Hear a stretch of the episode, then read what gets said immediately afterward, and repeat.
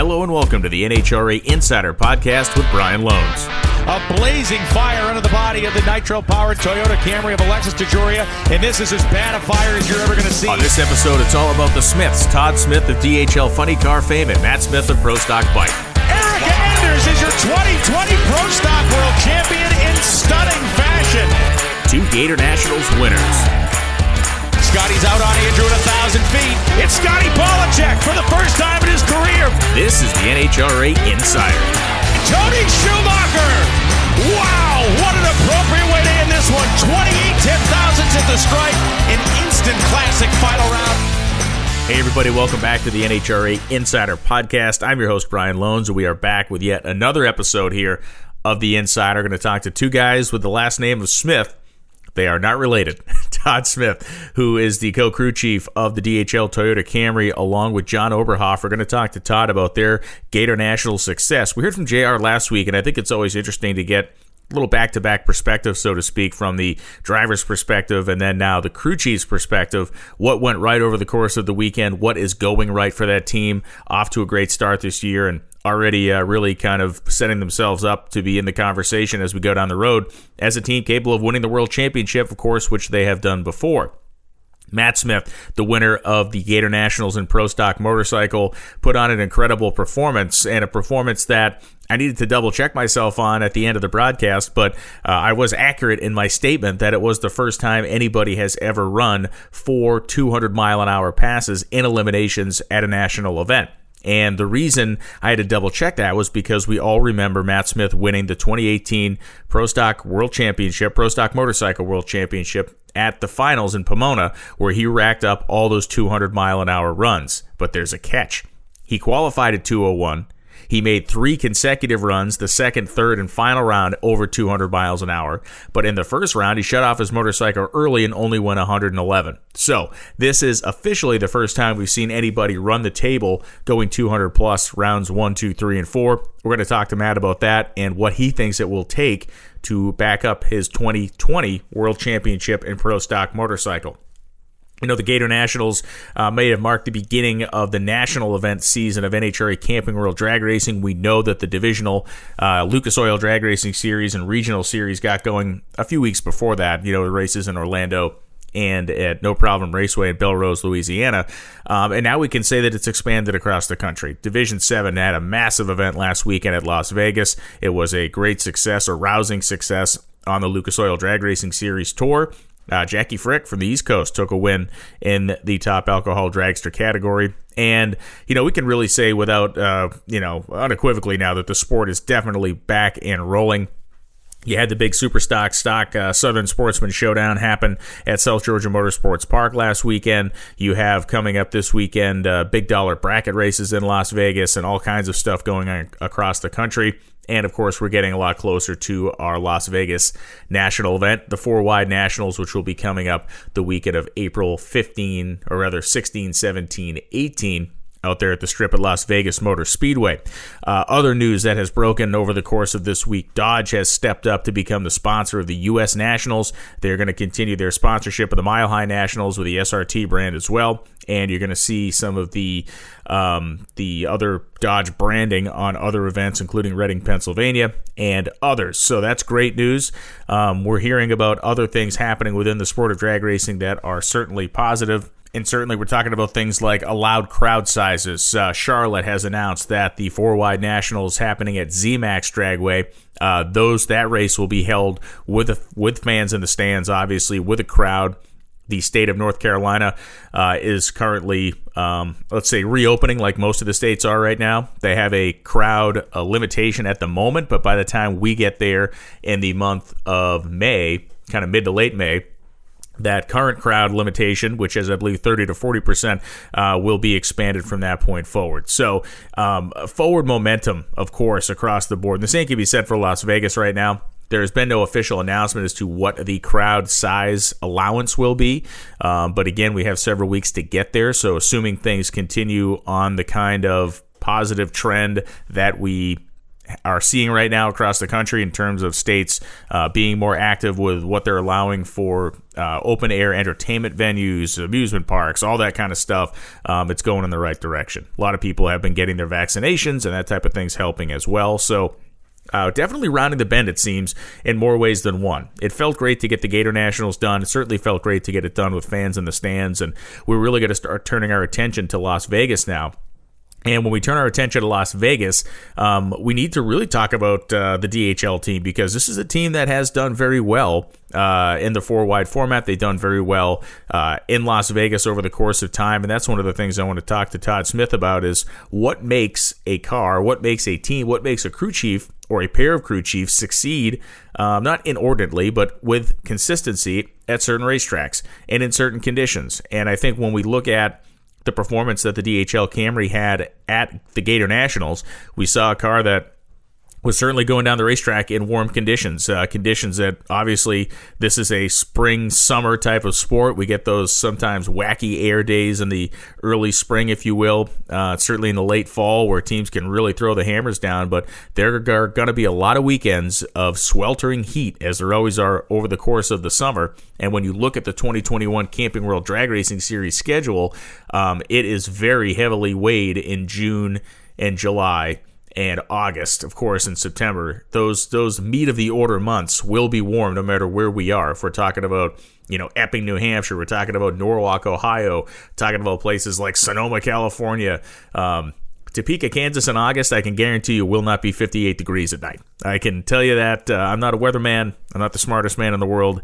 Uh, maybe a little bit smarter than Forrest Gump. But um, Topeka in August is going to be a scorcher and I want to talk to Todd about how his team is set up to deal with those conditions. And a lot of I want to talk to Todd a little bit about the I want to say like kind of the coaching element of being a crew chief, and certainly when you're getting a season started, you can drill, you can practice, you can you can test, which obviously all these teams did. But when it comes down to turning that car around and making it go down the racetrack four times on a Sunday, the first weekend of the year.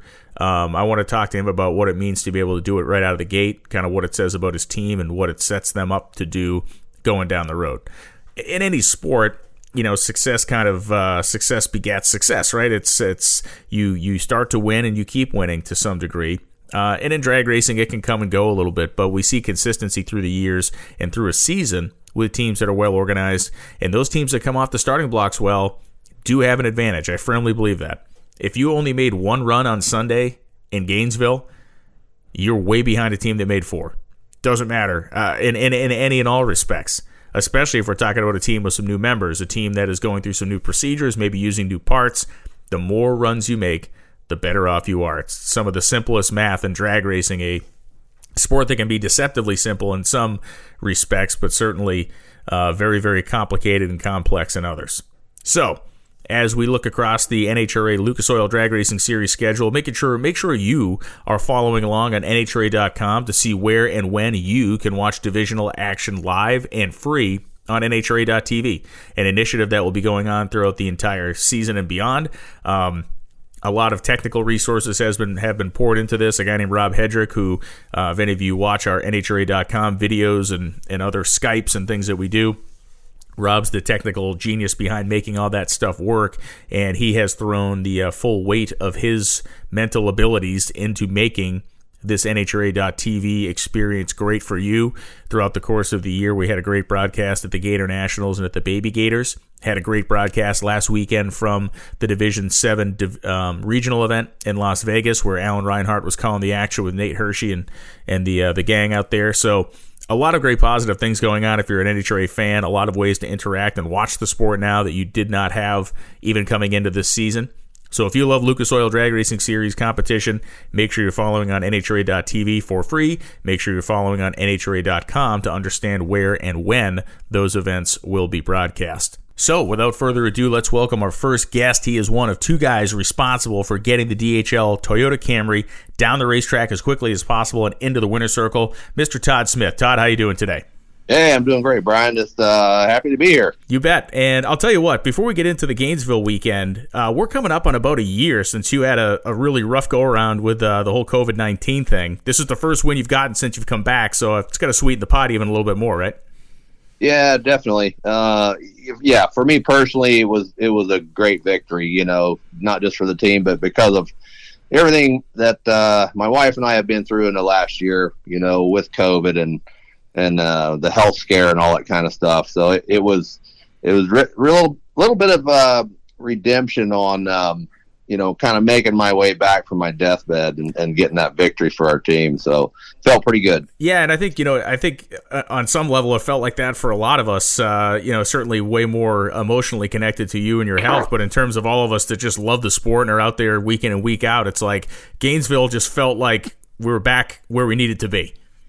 Yeah, I, I would agree completely. You know, especially when we're on the starting line doing our thing, and you look up in the stands and you see see how many people are there. You know, and just things things felt normal again or close to normal again. It was it was great to to to be able to go race and do our thing and be around your competitors and friends and and uh, great to see that crowd down there. It was pretty awesome.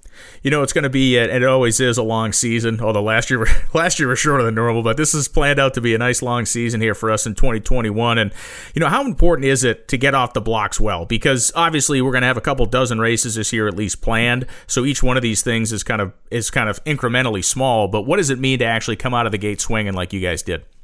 Well, it's really a big boost. It's a boost for the team for sure.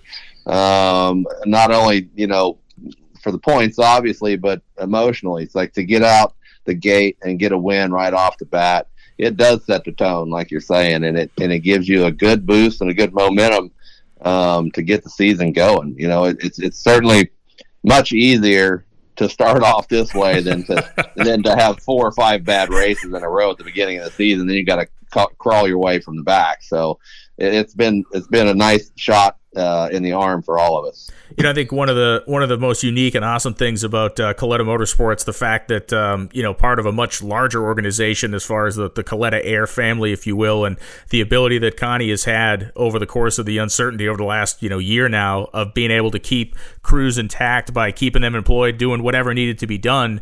Um, let's talk a little bit about that value because you guys rolled into Gainesville um, at least by my estimation, looking out the window with the vast majority, if not all, the same guys you had working on that car last year. And how important is that? You know, just coming in with a proven commodity in terms of a crew. Well, it's huge. And any any crew chief uh, tuner will tell you that. You know, keeping keeping your same team together is really a big deal. You know, and and the fact that that uh, our boss, you know, the greatest guy out here, he he worked really hard, him and Chad, at maintaining uh, this group and keeping us together last year. You know, uh, a lot of our guys, as you guys know and have reported on, went and worked in the airlines. You yeah. know, to help help them because they were super busy. You know, during this during this whole thing with COVID. So um, the fact that he has that mindset, you know, just it always reassures you that you're working for one of the best guys, if not the best guy out here to keep that going because it pays off, especially when you come back after such a long break. Even this winter was long, four and a half months, you know, and then to have your same guys uh, back with you, it's a it's a huge shot as well in any you know any team sport whether we're talking about baseball hockey it really doesn't matter. You know teams mature over the course of a season. You know i'm a i live in new england so by default of that i'm a new england patriots fan. Blame me if you want but that's just how it goes. Uh, you know and Belichick always has these teams that, that kind of come into their own around playoff time. And you know during the beginning of the year there's always stuff adjustments to work on things to do. In your role as a leader and really as as a, as a coach of this team what are the kind of things that at a first race of the season after this big long layoff? What are the types of things that you may have to keep not an extra eye on, but are there things that you know you maybe want to just concentrate a little bit more on in these first handful of races as opposed to the stuff that's going to be happening mid to late summer? You know, uh, oddly enough, what what we work hard on here um, when there's long breaks like like this winter is just getting our team back in in shape, like repetition shape, because yeah. you know everything we do between rounds is time, time, time, time, down to the seconds, you know, and then trying to get it done correctly. So when you're in the shop for four months, like this winter, four and a half months, there's really not a lot of time to do that exact type of scenario where you're between rounds and you know and and uh, and they're telling you hey we got to have a 40 minute turnaround this time not not a 50 minute turnaround those are the things that we work the hardest at because there's there's you know the the the task and the job that these guys have uh, each segment of it is not incredibly rocket science, but there's just a large volume of it. And so you got to get them in these scenarios and let them practice and try to get used to that because that's like 80% of the battle, man. It's just nowadays, it's like getting your parts correct, putting them together properly and disassemble and, and reassemble, you know, getting all that stuff right. Then it makes my job and Jono's job a lot easier when we come time to tune. So most of our focus, you know, obviously in the winter we're we're freshening our cars up and our parts and all that, but we try to really get our guys in shape, and that's why when we go preseason testing, we like to make a lot of runs. We got to make a lot of runs, even if the car doesn't go past the Christmas tree. Just get out there and let the guys get back in shape yeah, get the service done and uh, and kind of get everybody, like you said, back in the routine. You know, one of the things that's been, I think, a hallmark of uh, of your and Jono working together and Jr. in the race car is a is a race car that is probably better than anybody on warm racetracks and and we saw that in Gainesville. It was a beautiful weekend, but we did not come out of the we did not come out of the winter break like we do in Pomona when it's like, you know, usually like 65 degrees on Sunday and the track's what 85 to 90. I mean, this was a 120 degree racetrack out there and once again, you know, you guys really proved that you have a great combination for those style of conditions. And I'm wondering if is that how much of that is on the mechanical side of things, and how much is that on the philosophical side of, of you and Jono? When when you're attacking a racetrack like that, how much of your success on warm racetracks comes down to the philosophy of how you set the car up versus the mechanical side of actually making it work? It, it's probably seventy percent setup, you yeah. know, and and thirty percent philosophy. You know, the philosophy for us probably comes from all the experience, you yeah. know, and all the mistakes you've made over year, over the years, and knowing what what not to do.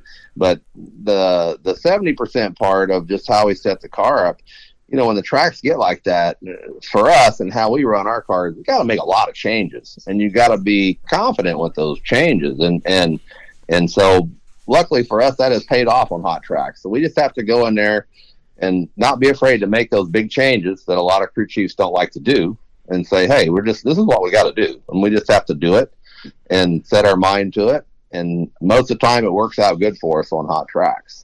Yeah, I mean history's uh, history's certainly a guide there, and uh, it's it, you know the math backs it all up. I mean, you guys have uh, have always run well in those conditions. We look at the the final rounds you made last year; those were on you know typically warm weekends, and um, it's just an interesting thing for me to to see that. And when you watch enough of this stuff as you have over the course of your career, you see some patterns develop, and that's one of the more intriguing ones. And you know, the the drivers and Jr. is a guy who doesn't who who tends not to take a ton of credit beyond what he's earned, and it's a noble thing. But the driver play, plays a uh, plays, I should say, a very large role on that hot track side of things too. I'd have to imagine because there is no margin for error as far as leaving the groove when the when the racetrack gets warm and you put half a tire out. It's typically doomsday for you.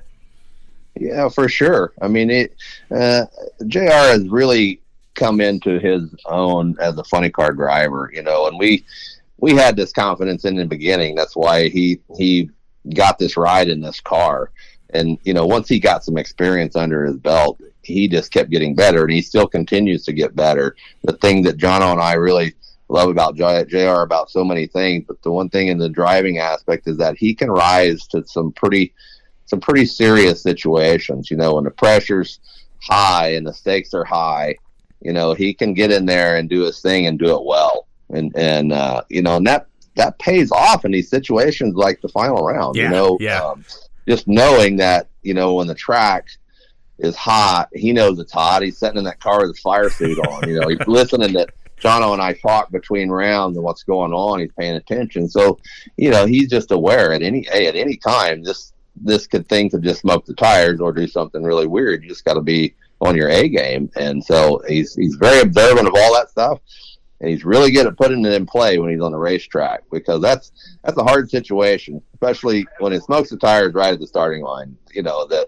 the hardest thing it is to do is let that car calm down because your foot just wants to go back to the floorboard immediately. You know, but we've expressed to him and, and on our side of it, the mechanical side of it, hey, this is what needs to happen when it smokes the tires this early, and he's learned to get good at it. Yeah. You know, and and uh, and and get back in the throttle and keep the car straight and you know get it to the finish line as quick as you can. And and we've had some pretty cool wins that way. And that was that was one out of them for sure. Yeah absolutely. And you know for for the length of your career you have been involved in, in so many different teams. You've you've done accomplished so much different stuff.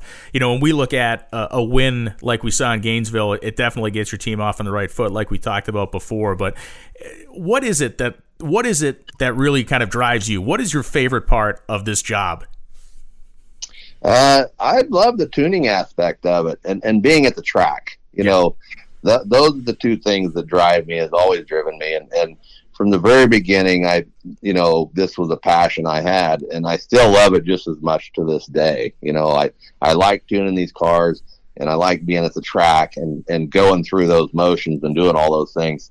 Unfortunately, the other 95% of our time is spent preparing for all that. So it's a lot of work to get to do something you really like, but but uh, in fairness to all the work we do, I enjoy that too. I like I like being around the teams during the week, and and I keep close keep in close contact with my car, and and try to always keep my brain thinking and functioning, and you know, and um, understanding what's going on with day to day stuff. It, it just helps me try to be a problem solver. It also helps me be more in tune with my car, so my tuning is better. Yeah, it makes total sense. I mean, it's um, it's it's one of the things that we've always struggled with in terms of telling the story, and something that I, I know we're trying to get better at. But it's like I think so many of our fans think that you know you guys roll you like crew chiefs especially you guys just roll into the track Thursday or Friday go eat a dinner you know make a couple laps and then you get on your fishing boat on Monday morning and then come back at the next race. And it's it's such a difficult thing to try to tell people that this is like an all consuming thing. This is not something that just happens you know 3 days a week 24 times a year. This is life. Yes definitely. It, and it's and it's a tough life. You got to love to do this. It takes so much commitment. You know, there's so many hours spent every week um, doing this stuff and, and being prepared. And it, it's it's not an easy lifestyle by any means. You know, with all the travel and the moving around and everything, it takes takes some serious commitment. And like you said, a lot of people don't get it, but but uh, a lot of the work begins as soon as the race is over you know, because now we got to go back and fix all this stuff and get ready for the next one. So the, the funnest part of all of our jobs is going to the track. That's the, what we all enjoy the most. But there is a ton of work between each race. You mentioned the next one, and the next one is going to be in Las Vegas. It will be a four wide race, which we have not done that in over a year. So that's gonna that's gonna have its yeah. own that's gonna have its own set of circumstances. But give me a little bit of the uh, the crew chief book on the track at Las Vegas. Give me a little bit of the things that uh, that you pay most attention to when we go race in the desert. Um, you know, like initially when we first get there, John and I usually go walk the track. So we're trying to look at the condition of the track from the very beginning. And and typically Las Vegas is, is prepared and groomed very well. It's maintained well while we're not there racing. And that has a, a huge effect on NHRA's guys when they come and they have to do their initial prep for the first day. So that gives us a baseline in our minds what we need to, to do with the car right out of the gate. Um, we like it now since they repaved the whole thing. Yeah. It's nice, flat concrete. Uh, haven't seen up to this point really any differences from lane one to lane four. You know, uh, unfortunately, we don't get to run lanes three and four that often, but in this type of situation, uh, it's nothing too concerning. You know, we get as many cars up and down all the lanes as possible, try to get rubber on them. Yeah and then it's just go, you know, go do your thing and try to tune the best you can. Yeah, it's interesting, man. It's gonna be um, it's gonna be fun. It's you know, listen, it's always fun for us in the TV booth because we just get to sit there. We're like paid spectators. You guys actually have to go out there and, and do the work. And certainly after a year of having no four wide races, not that anybody's ever forgotten how to do this, but you know, there's going to be a couple things because there always is at these races in the early rounds that uh, that get a little weird. Yeah, it can it can get strange uh, for sure. You know, and and this year a little bit different format because we only have three qualifying sessions. So in, in our minds, all right, well, there's one of the lanes you're not going to get in. Yeah. You're not even going to get your car in it, and so you know that's going to play a factor in every crew chief's mind. You know, hey, qualify as best you can. You know, so you have lane chase, lane choice on race day, and and and each round on top of that. So um, if if uh, if that's one thing that that could be slightly different this year, that might throw a little bit of a, a tailspin into some people. But we'll just all get out there and and and just be glad that we're racing again. We all are just, you know, hey, you know, we've got a three day show now instead of a two day. That's that itself is is what we all really want. Things to get back to normal. That's a fact. Todd, I appreciate you taking the time, man. I know you guys are hustling to get ready. Look forward to seeing you in a couple weeks out there at the strip at Las Vegas Motor Speedway. And uh, enjoy this win, I guess, until you're rolling to the gates and you got to put the game face back on, try to get the next one. That's right. Absolutely. And I uh, appreciate you having me on, Brian, and I will see you in Vegas. Yes, sir. Thanks, Todd. Bye-bye. Bye. Great conversation there with Todd Smith of the DHL Toyota Camry team, and uh, they're going to try to keep up their winning ways in Las Vegas. Another guy who's going to try to keep up his winning ways in Las Vegas is Matt Smith, the Pro Stock Motorcycle World Champion, who is coming off a great win in Gainesville, a convincing and dominating win down there. We welcome him now onto the NHRA Insider Podcast. Matt Smith, how you doing, Matt? Oh, I'm doing good, Brian. How you doing? Good. This one, uh, this one had to have felt pretty good, man. After all the off-season stuff that's been going on, new engines, new combinations, new riders, and yet the same guy holding the wally at the end of the day, that had to have felt uh, pretty damn good. Yeah, it felt pretty good. Uh, I don't know if we uh, dominated the race, but we definitely uh, we had the fastest bike there for sure, and and we turned on four win lights and made it count on Sunday. It was uh, it was interesting because I had to dive back into the into the record books after the race to look, and I thought it was the first time you had gone 200 miles an hour four times on the same day on a Sunday, and it turns out I was right. Do you remember the first round in the first round in Pomona in 18? You actually went 111 miles an hour. I thought you did it then too. Yeah, it was. Uh, Angie reminded me of that. That that's when the airline blew off the uh, air shifter when I ran her. Yes. So uh, that's. Uh, I think every run after that we went 200, but we never put four of them together on Sunday. So that was a, a pretty neat deal for us to do that. It was, and uh, you you qualified at 201 at that race, and then three out of the four on Sunday you were 200, and and I had said it on the broadcast, and I was thinking to myself, oh man, I hope I didn't just step in it. So I went back and looked. I said, oh man, by my own luck, I saved myself. But listen, and this was done on a Sunday that really didn't have a lot of help. I mean, Mother Nature wasn't blowing you down the racetrack. No, uh, you know the weather was pretty good, but the track was really marginable uh, for for our combination. I mean, I had to watch because if we got off the line, if, if we tried to get after it in 60 foot, sometimes it would hold it, and then sometimes it would blow the tire off.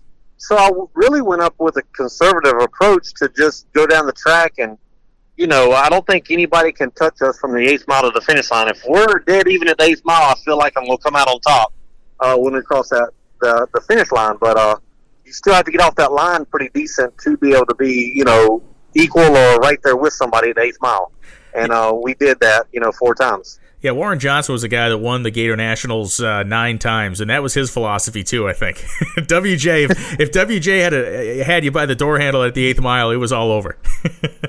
yep. So let's talk a little bit about uh, about that. I mean, through qualifying and eliminations, we did hear you say exactly what you said that the bike wasn't really front halving as well as you would have wanted it.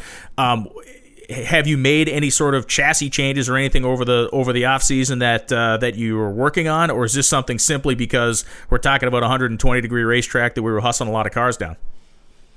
Yeah, I, I think it was strictly that. It was the 120 degree racetrack, and um, you know we, we have to carry 640 pounds of weight. Yeah, and the Suzuki bikes. I mean, if you look at the numbers that Angelle was putting up, um, she could go out there and go 103, 104 uh, when they get to weigh 610 pounds, I mean, they get to attack it a lot different than 30, 30 more pounds that we have to carry. And, and on top of that, it was just, we couldn't get after that hard, or we just simply just, just sit and spin, you know. So um, we had to kind of ease it off through there, and we made that work. But um, it probably would have been a different story if we would have maybe had to run her in the finals. Um, you know, because they could have got after it and we couldn't. But all in all, it worked out. We took the win lights and uh, got the first race win of the year. You know, coming off a championship season uh, like you did last year, obviously, and, and, really, it's no big surprise. I think you know you pretty much get everybody's best shot anytime they line up next to you. But uh, was that even more evident uh, coming into this season, kind of knowing people have had all this time, literally?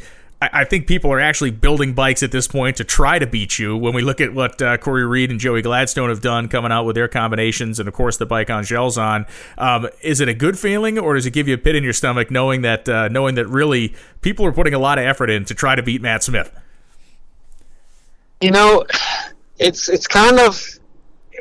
I think it boils down to the point that we knew the Suzuki's were going to be fast, um, and they're going to be quick and fast. All right, and they already showed at the first race with only three months of development on that motor that if you took Angelle's front half numbers from Q1, she went 429 at the eighth, and a V twin's never been that fast in eighth.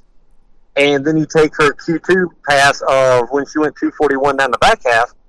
If you put both those together, she would have went a 670. Yikes! So um, that's under the national record. First time out with their brand new motorcycle that they just showed up Monday before Gainesville of running. So I, I really see NHRA doing something. I know they're. It doesn't look like they're going to do anything before the next race because a one I won the race and they didn't. But I think that they're going to end up having to put some weight on those bikes to, you know, or they're just going to be leap years ahead of all the V twins that have been out there for for years. Yes, Suzuki's definitely need a help, but I don't know if they needed that much help to get a new motor and new fuel all at the same time. Yeah, and uh, I think what's interesting to your point is, it, you know, we look even the pro mod class is, is looking that way too. We saw the pro charger cars go out there and just annihilate national records left, right, and center in, in conditions that, again, these were not the la la land conditions that we occasionally see over the course of a season. These were warm days. So I think to your point, uh, I think those two categories, you, pro stock motorcycle and uh, and the pro modified category, will to some degree be uh, having lead trophies awarded to some of the uh, competitors in the not too distant future. Yeah, the uh, I think the pro chargers they already they already hit them with a, a twenty point I think gear reduction. Yep. Uh, it come out on Thursday or Friday. Um, and I was really hoping to see you know that NHRA was going to put weight on the Suzuki's, but that didn't come out, so I don't think they're going to at this point. Um, but uh, I, I do see it in the near future that they get you know they probably need fifteen pounds, maybe twenty pounds on them right now. And I still think that they're going to be a handful. You know, you give them a couple races with that weight, um, they're going to be a handful anyway at the end of the year. But uh, you know, it's just not Angelle. You know, Corey and Joey Oh, sure. got the same bikes. Um, Jerry's going to debut his new Hayabusa uh, with that motor combination of Vegas. So it's not like they're, they're bringing one bike out with that combination. There's already four, and it sounds like there's going to be five or six of them. And if you take six bikes, even if I've got the best V twin out there, next thing you know, I'm seventh, eighth, and you know, it, it just like it's all of a sudden it just a big turn, you know. So it's not that we've lost power; it's just that they gave them too much. I think is what the the, the big deal is. And you know, I, I think from a you know from a fan perspective or from a you know kind of an invested fan perspective of my job, the controversies like this. Brewing controversies like this are, I think, always good for a class. And I know, I know you got to chug the Maalox and it keeps you up at night. But from the fan engagement side of things, people want someone to root for. People want a side to take, and this is one of those things that people are definitely going to take a side on. You're going to have your dedicated V Twin fans that are that are in the Matt Smith corner going, "You got to hang a bunch of weight on these guys." You're going to have the Suzuki fans saying, "No, no, no, everything's fine. Don't touch it." And then ultimately, when a decision gets made, everyone gets to kind of say their piece. And I know it makes some people uncomfortable, but honestly, I love it because anything that gets people talking about whether it's pro stock motorcycle or anything else, I think is good for the sport. Yeah, and I agree. You know, my biggest thing is I just want to see, you know, pretty close equal racing. You know, I mean, Yeah. I, I, it's it's hard for their job to, to do everything correctly, and you know, if they if they slow somebody down too much, okay, well then a race or two later, give them give them a little something back. But you know, it comes down to the point. In my opinion, if you're working hard, and everybody knows that, that we work hard on our program because that's why we have the best V twins out there. And when it's all said and done, you know, Suzuki should be able to compete. The best teams should be able to be within a couple hundredths of each other. And as long as you have the best V twin and the best Suzuki Motors uh, team out there, and they're within a couple hundredths, I say it's game on. But Absolutely. you just can't you can't have somebody dominate six, seven, eight hundredths, um, and expect you know the other other brand to make that up. You know, you just that's that's why there's parity, and that's why you want parity in the class. Because I want it to be come down to a, a driver and a tuner's race on Sunday, not just because somebody's got a big rule advantage. Oh, for sure. That's what keeps people in the stands. And, you know, you talk about a, a rider tuner race. Let's talk a little bit about Scotty Pollacheck, man. This guy, he had some swagger on Sunday. And, and you know, Scotty's a great guy. And, uh, of course, he dialed up that 002 light against Angelle and, and took her out in eliminations. And, you know, to see Scotty wins the U.S. Nationals last year and not to say he wasn't a great rider before that, but I really feel like winning that race just completely changed the guy's outlook. Yeah, you know, Scotty raced for us for a couple years. You know, I think it was six years ago, and then he went over to underdogs and raced for a couple years, and now he's come back, and it's like he's gone different places and gone to the finals, and just never could break through. And finally, to get him to break through and, and to do that, it took a year with him on our team to get him back to riding a V twin. Gotcha. And for him to come back and, and, and show up last year and ride like he did was great. You know, um, it, it just makes our team stronger. And you know, with with Scotty winning the race and, and then Angie winning the last race of the year, I mean, it just shows how much how hard we've worked on our team to a one to get you know more than one or two motors of equal out there, and and to make the bikes all competitive. And then when all the riders show up, it's just really fun to have good quality bikes come out of your camp and uh, knowing that people know that every race one of these bikes could win the race. Yeah, and it's great. And you, and you mentioned Angie, and of course her win in Vegas last year to close the season was was totally spectacular. She rode very well this weekend, and I guess I want to ask you, you know, how much uh, how much of the you know home dyno, which we've talked about before, but you know you knew it was going to be very impactful for your program. You knew it was going to be a big deal. Now that you've had it for enough time, you've had it for a full off season. Did you underestimate how important it would be, or is it is it actually what you thought it was going to be in terms of developing engines? No, the the the engine dyno has been uh, the biggest factor in our program over the last two or three years. Um, uh, I mean, I guess basically you can just say we got it last year, but for the majority, we worked on all winter long. We didn't work on trying to find power. All right, we took the parts and pieces because we won four of the eight races last year. Yeah, and I feel like we should, as a team, we should have won seven of the eight races. All right, hands down. If we wouldn't have had the stupid failures of my bike, from Scotty's bike to Angie's bike, we should have won seven of eight races. So all we focused on all winter was every part that we broke, whether it was internal motor or electronics or, or parts and pieces, we worked on developing new parts, better parts, and that's what we did this winter. We worked on reliability stuff. And, you know, it's kind of sucks because I say that, and then the very first pass of the year, I had a brake rotor explode and go in a sand trap. yeah, that was, was like, wild, really? man. That was wild we we didn't look at brake systems. We worked on just finding reliability parts, you know, of our motorcycles that we broke last year. So um, it looks like we got a kind of a pretty good handle on that stuff, and hopefully, you know, now that we've got the reliability issues fixed uh, with the, the motors, and that we were breaking little parts, and, and some of them were one dollar parts, some were two hundred dollar parts. Nothing major, major, but it was just a simple fact of getting stuff made and during this time of COVID, it's hard to get stuff made right now. And so that's kind of what we focus on, and we got that done. And I think we'll be very successful this year with uh, how we run our team. Let's talk a little bit about that first run because uh, it's always interesting interesting to me to get in kind of a rider or driver's head when you know when clearly all of a sudden we got a problem down here in the shutdown area. Kind of walk me through your check down process when when the brake rotor failed. You know you're not going to get the thing stopped, but what do you have to do to prevent this from being any worse than it's going to be? And kind of talk me through the the whole process. Well, uh, you know, I've only been in the sand one other time, and that was at Las Vegas when we we debuted a brand new bike and the third pass um, of building it, we just didn't check all the bolts and pieces and all that. And the brake pads were actually laying on the start line when I left the line. Oh my god! And and uh, knew they was in trouble at that point.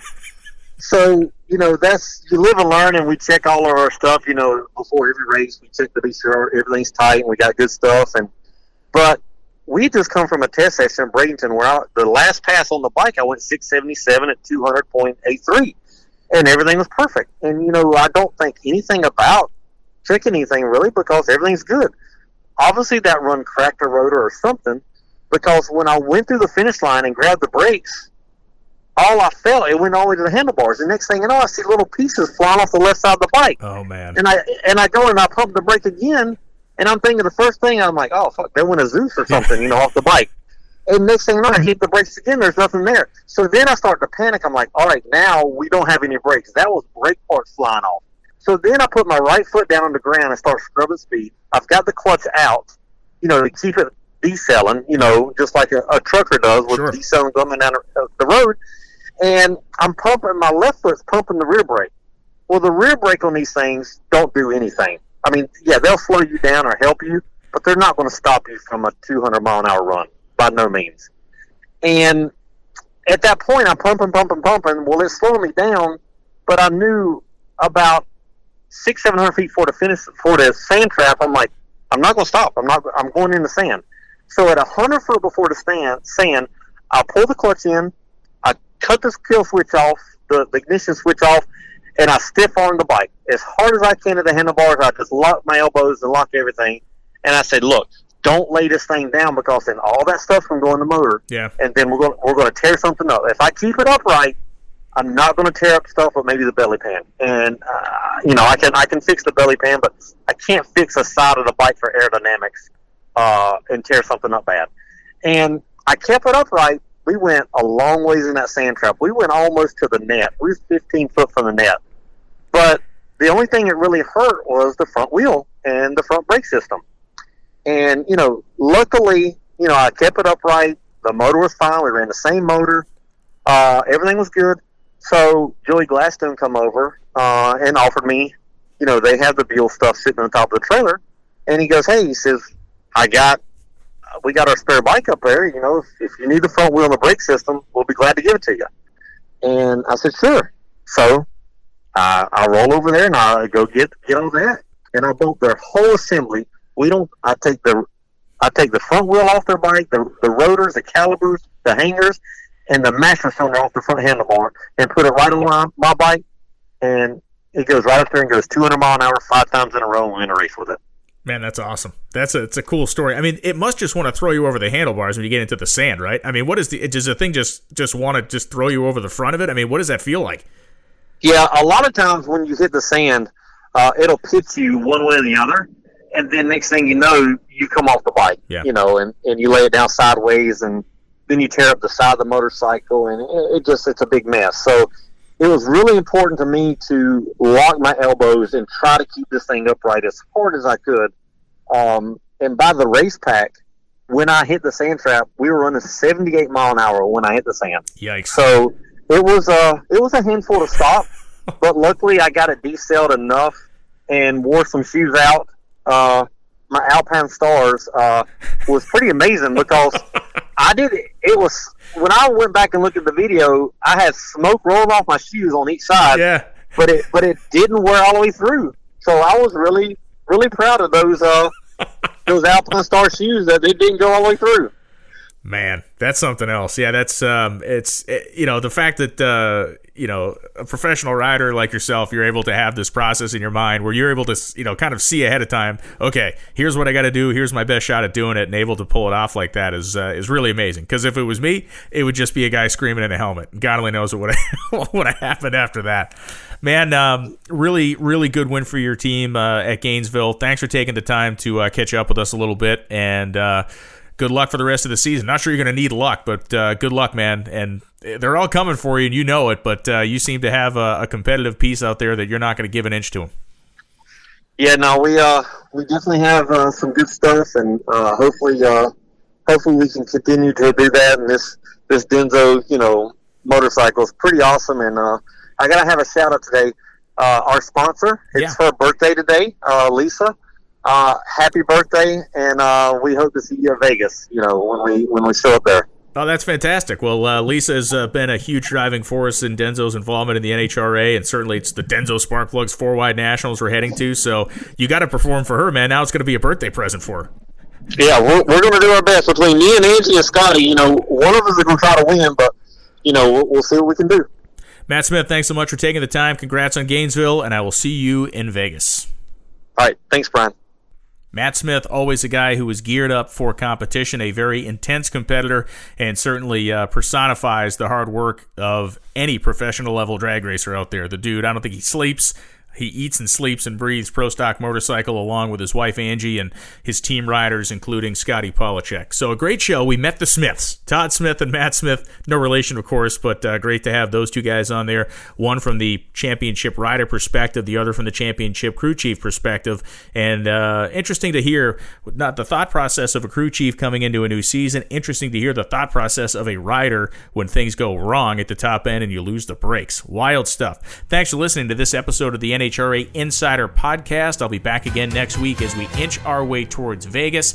and we continue to build momentum this season of the NHRA Camping World Drag Racing Series. More surprises, more fun, and more interviews next week here on the NHRA Insider Podcast with Brian Lohnes. Thanks for listening.